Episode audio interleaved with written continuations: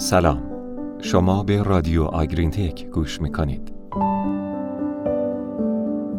سلام همراهان خوب رادیو آگرین تک امیدواریم در این اولین شنبه ماه دوم زمستون سلامت و شادکام باشین. با پادکست این هفته ما رو همراهی کنید. سلام. در این اپیزود درباره استفاده از باگاس در تغذیه دام به شما خواهیم گفت. تأمین فیبر کافی برای نشخار کننده ها جهت حفظ سلامت شکمبه، چربی شیر و عملکرد دام ضروریه. دو تا منبع اصلی علوفه در کل دنیا شامل یونجه و سیلوی ذرته. طوری که این منابع علوفه‌ای خیلی خوشخورکند و قابلیت هضم بالایی هم دارند. همچنین کاه گندم و جو به عنوان پسماند تولید گندم و جو در تغذیه نشخار کننده ها استفاده میشن. ولی تحت شرایط خاصی مثل کمبود آب تأمین این منابع علوفه‌ای سخت میشه و دامدارها برای تأمین فیبر کافی در تغذیه دامهای خودشون دچار مشکل میشن. همچنین کمبود باعث افزایش قیمت این اقلام خوراکی و افزایش هزینه دامدار میشه.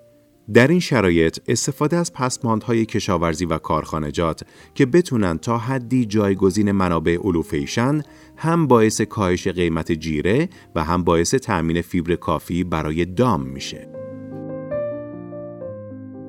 رادیو آگرین تک نیشکر گیاهی چند ساله با توانایی تولید ماده خشک زیاد در ساله که در کل دنیا برای تولید قند و اتانول در مناطق گرمسیری کشت میشه. سطح زیر کشت نیشکر در استان خوزستان در حدود 70 هزار هکتاره. یکی از فراورده های فرعی نیشکر توفاله باقی مونده از اصارگیریه که به باگاس معروف شده. با توجه به اینکه میزان باگاس حاصل از هر هکتار نیشکر حداقل معادل 15 تن ماده خشکه میزان تولید سالانه باگاس در خوزستان متجاوز از یک میلیون تن برآورد میشه. این فراورده فرعی ارزش غذایی پایینی داره و چون رطوبت نسبتا بالایی داره نگهداریش مشکله. قابلیت هضم باگاس نیشکر از 30 تا 45 درصد متغیره که بستگی به مدیریت برداشت محصول و روش استخراج شکر داره. برای افزایش قابلیت هضم مواد لیگنوسلولوزی میشه از روش های شیمیایی، فیزیکی، فیزیکوشیمیایی و بیولوژیکی استفاده کرد.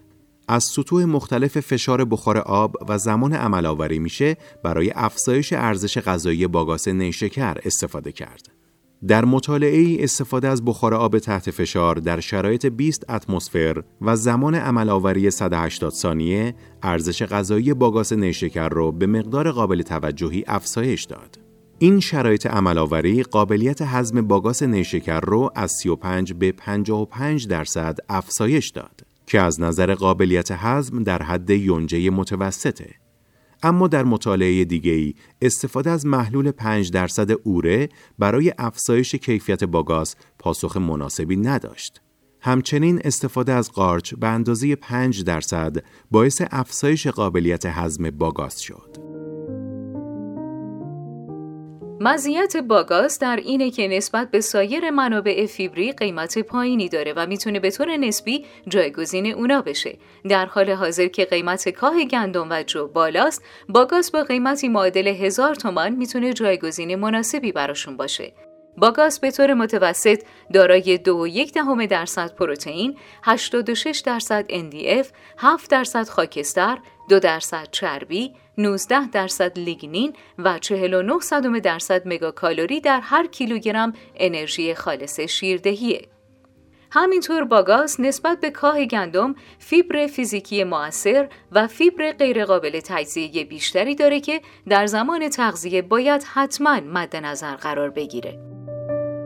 رادیو آگرین تک در آزمایشی که در سال 2020 انجام شد، مولویان و همکارانش از باگاس به عنوان جایگزین کاه در جیره گاوهای پرتولید تا سطح 18 درصد استفاده کردند. نکته قابل توجه در اینه که در این طرح تنها منبع علوفه‌ای مورد استفاده گاوها کاه گندم بود که به میزان 27 درصد تغذیه می‌شد و باگاس در سطح 18 درصد جایگزین اون شد. در این طرح استفاده از باگاس تأثیری بر ماده خشک مصرفی و تولید شیر نداشت اما باعث کاهش قابلیت هضم مواد مغذی شد. همچنین با افزایش باگاس گاوها بر علیه قطعات بزرگ جداسازی کردند. یعنی گاوها علوفه یا باگاس کمتری خوردن و بیشتر کنسانتره مصرف کردند. از طرفی ترکیبات شیر تحت تأثیر قرار نگرفت و با اینکه زمان نشخار بالا رفت اما پهاش شکمبه کم نشد. نتایج این تحقیق نشون داد که میشه از باگاس جایگزین کاه در تغذیه گاوهای شیری استفاده کرد.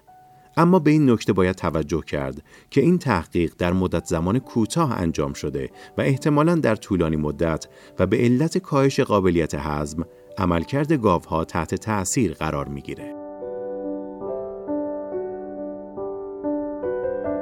به طور کلی باگاس رو میشه به صورت خرد شده و یا عمل آوری شده به عنوان قسمتی از علوفه جیره دام به خصوص دامهای پرواری استفاده کرد. حتما ماده خشک باگاس رو در زمان خرید بررسی کنید. در صورتی که ماده خشک باگاس زیاد باشه موجب کپک زدگی میشه و می‌تونه باعث کاهش مصرف خوراک دام بشه. در صورتی که رطوبت باگاس خریداری شده زیاد بود اونو روی زمین پهن کنین تا رطوبت کم بشه. حتی میشه باگاس رو مثل سیلوی ذرت بکوبید تا از کپک زدنش جلوگیری کنید. حتما باگاس رو به خصوص در تغذیه گوسفند با اندازه قطعات کوتاه مصرف کنید. باگاس قابلیت هضم پایینی داره و در صورتی که اندازه قطعاتش بلند باشه باعث پرشدگی سریع شکمبه میشه. و جلوی مصرف خوراک رو می‌گیره و نهایتا اینکه تقریبا یک برابر کاه گندم فیبر غیرقابل هضم داره بنابراین به صورت سرانگشتی میشه گفت که قابلیت هضم اون تقریبا معادل 65 درصد کاه گندمه و شما در زمان فرموله شدن جیره حتما این موضوع رو لحاظ کنید.